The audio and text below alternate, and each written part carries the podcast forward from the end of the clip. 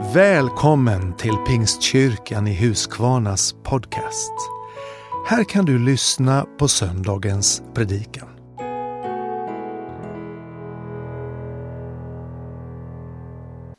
Vad tänker du på när jag säger gåva?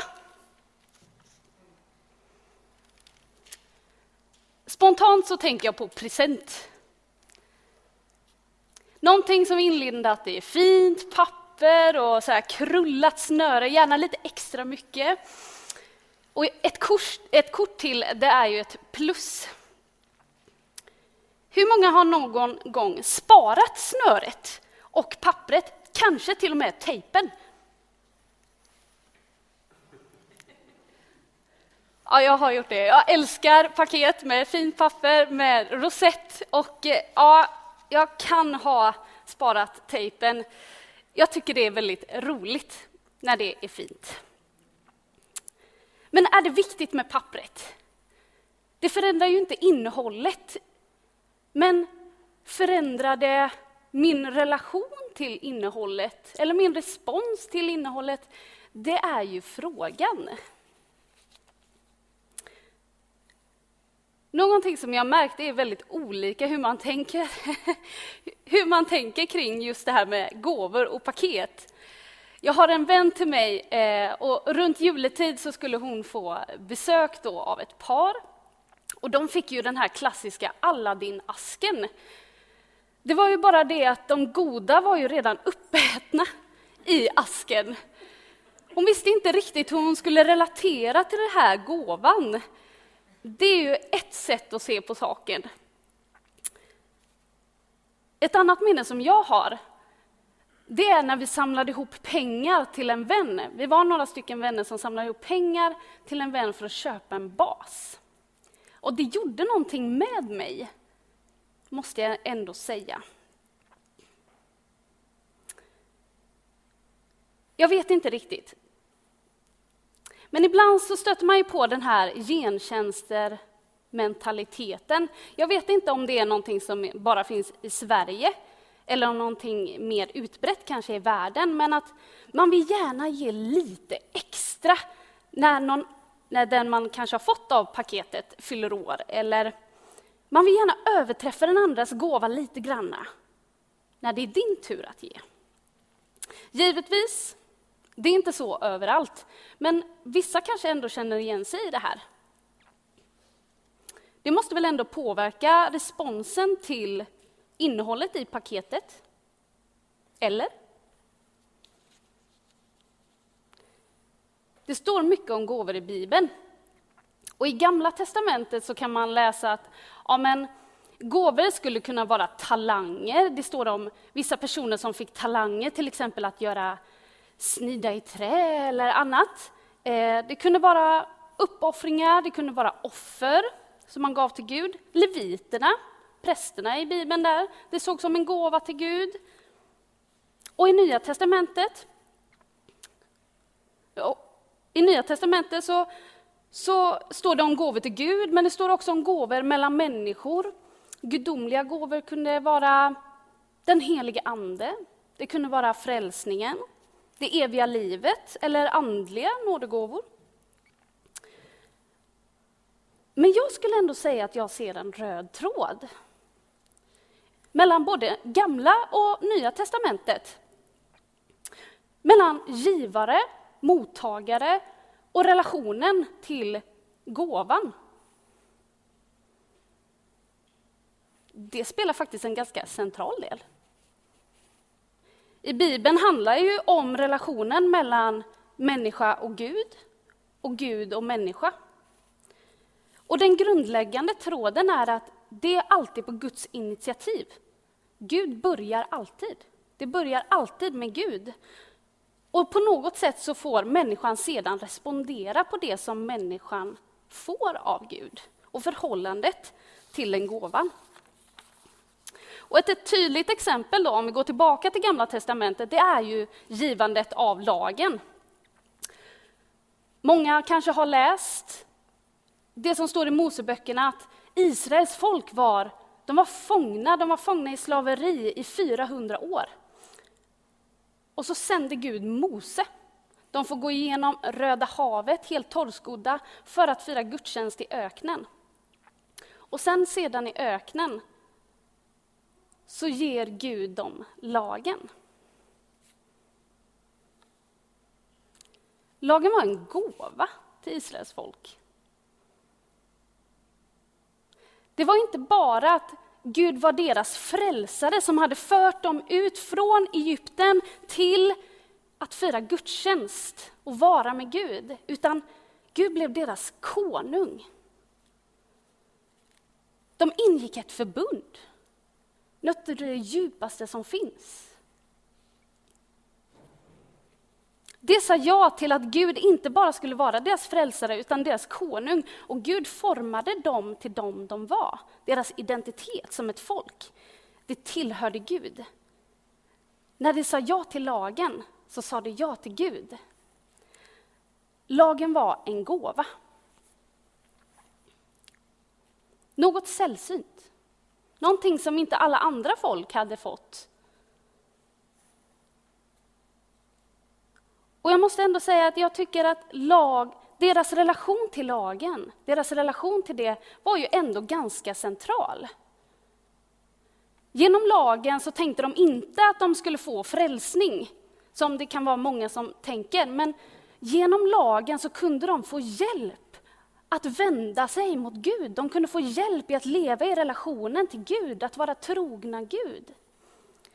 Det var en gåva, en hjälp för att relationen mellan Gud och Israels folk skulle vara stark och hålla sig stark.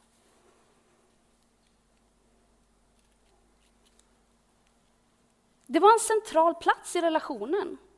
En tydlig markering om man ville vara vänd mot Gud eller inte mot Gud.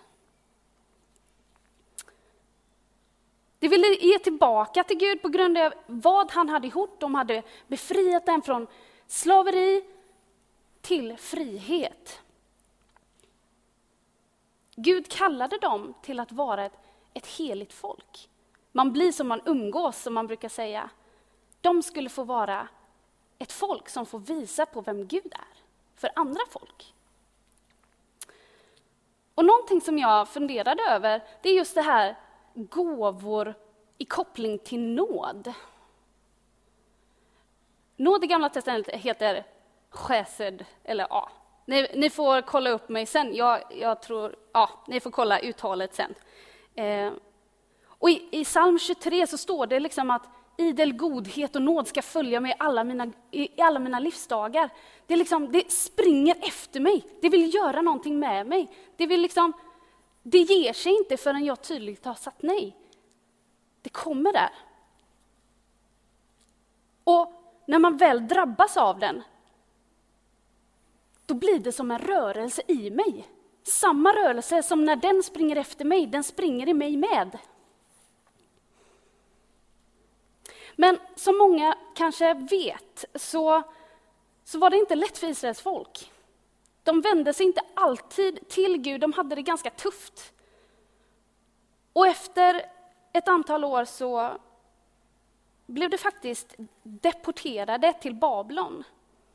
Det var en tuff tid för dem. Var var de nu? Vad var deras identitet? Templet var förstört. Deras relation med Gud, hur skulle de tänka kring den då?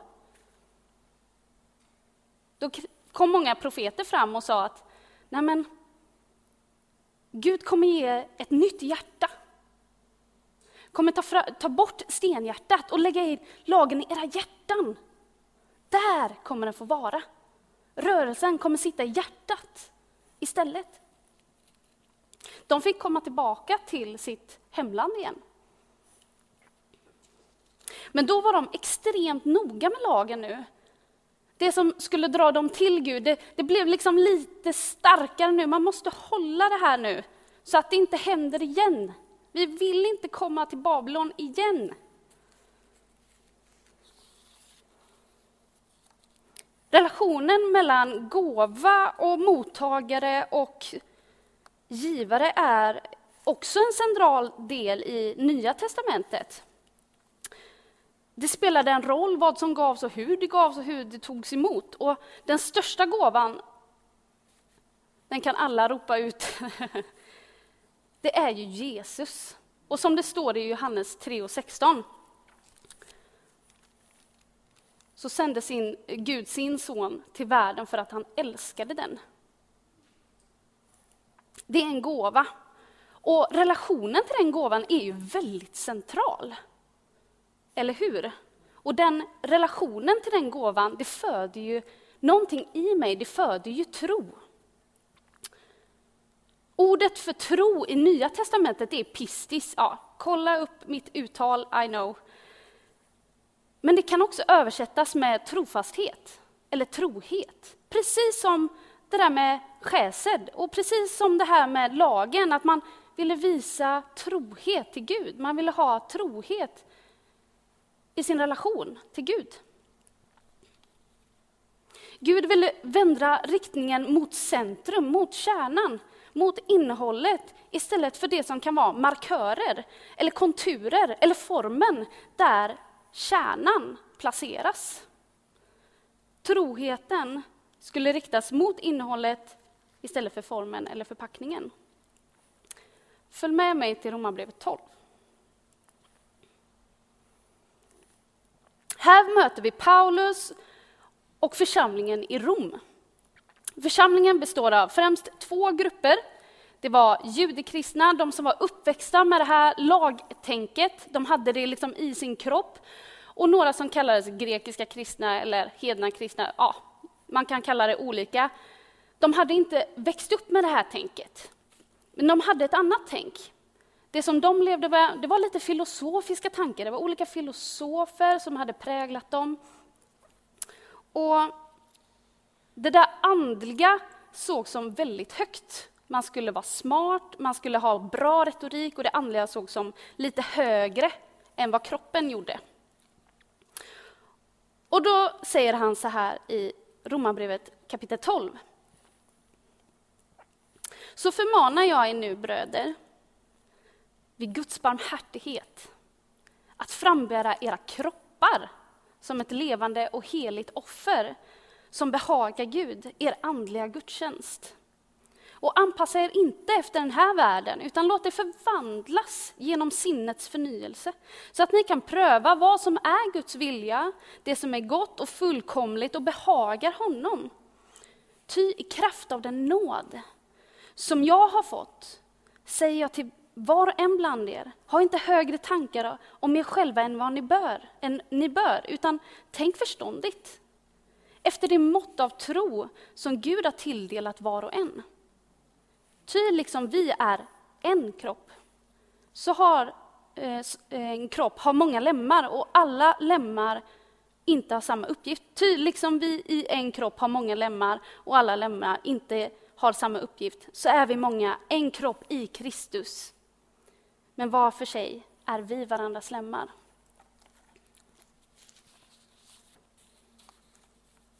Här är Paulus väldigt tydlig till församlingen. I kapitel 12 så berättar Paulus alla de här kapitlerna innan det är liksom nu, om ni vill ta det här på allvar som jag säger till er, så anpassa er inte efter den här världen, utan låt er själva vara en gåva till Gud. Låt er själva, liksom, som jag sa innan, det här med offer och så, var ju en gåva till Gud. Låt er själva vara en gåva till Gud. Och låt er själva också vara en gåva till varandra. För vi är ju en kropp.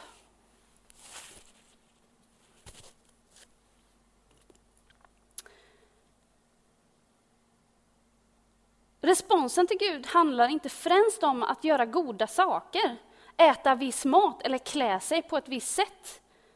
Utan när Guds nåd, när Guds skäsed, när Guds pistis har fått tag i våra hjärtan, hjärtat som är centrum, är ju tankar bland annat. Det är personlighet, det är karaktär, det är drömmar och visioner. I det är hjärtat, det, det mest djupaste innehållet av dem vi är.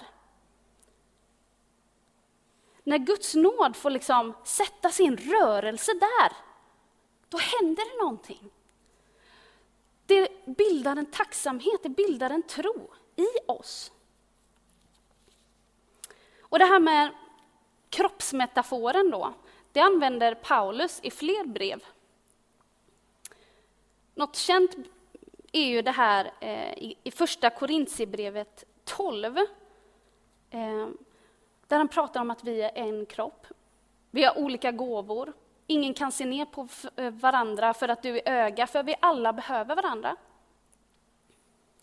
Och så säger han, en väg som är högre än alla andra vägar, det är kärlekens väg. Och i kapitel 13. Jag kommer inte läsa hela den här, det får vi göra sen. Ett annat exempel på när Paulus använder kroppsmetaforen, det är i samband det här med nattvarden. Så är vi, fastän många, en enda kropp, till alla får vi del av ett och samma bröd. Det är en ganska central del också. Att låta sitt sinne förvandlas handlar ju alltså då, vad jag förstår det som, att låta mitt hjärta få formas av den här rörelsen. Av den här riktningen till Gud. Mot ett centrum, nämligen Kristus själv. Men vad betyder det här nu då? Med tanke på paket och snöre och allt det där. Hur får hon ihop det här liksom? Ja, men är formen inte viktig? Är pappret inte... Är det helt meningslöst med det här snöret och det här kortet? Nej, det är det inte. Det är det inte. Tack Gud för det, tänkte jag säga. Förpackningen och formen är inte meningslös. Det kan faktiskt ge väldigt mycket glädje. Det kan låta ett leende få spricka upp, verkligen. Särskilt på mina läppar i alla fall. Men det är ju väldigt mycket roligare om det inte bara är pappret som är grejen. Eller hur? Det är inte alltid lätt att slå in pappret. Vissa har mer tejp än andra, I know. Man kan öva hemma. Ehm, pappret kan gå sönder oavsett hur mycket tejp man försöker, men pappret är ju faktiskt en del av gåvan också. Trots allt så får man ju ändå lite papper och lite snöre som man ändå kan spara och ha i sin eh, låda någonstans där hemma. Eh, det kan ju ändå få ett ansikte, i alla fall mitt ansikte, att lysa upp en del. Jag vet att bilden haltar, jag vet det. Men det jag vill säga det är att innehållet, det är ju det som räknas.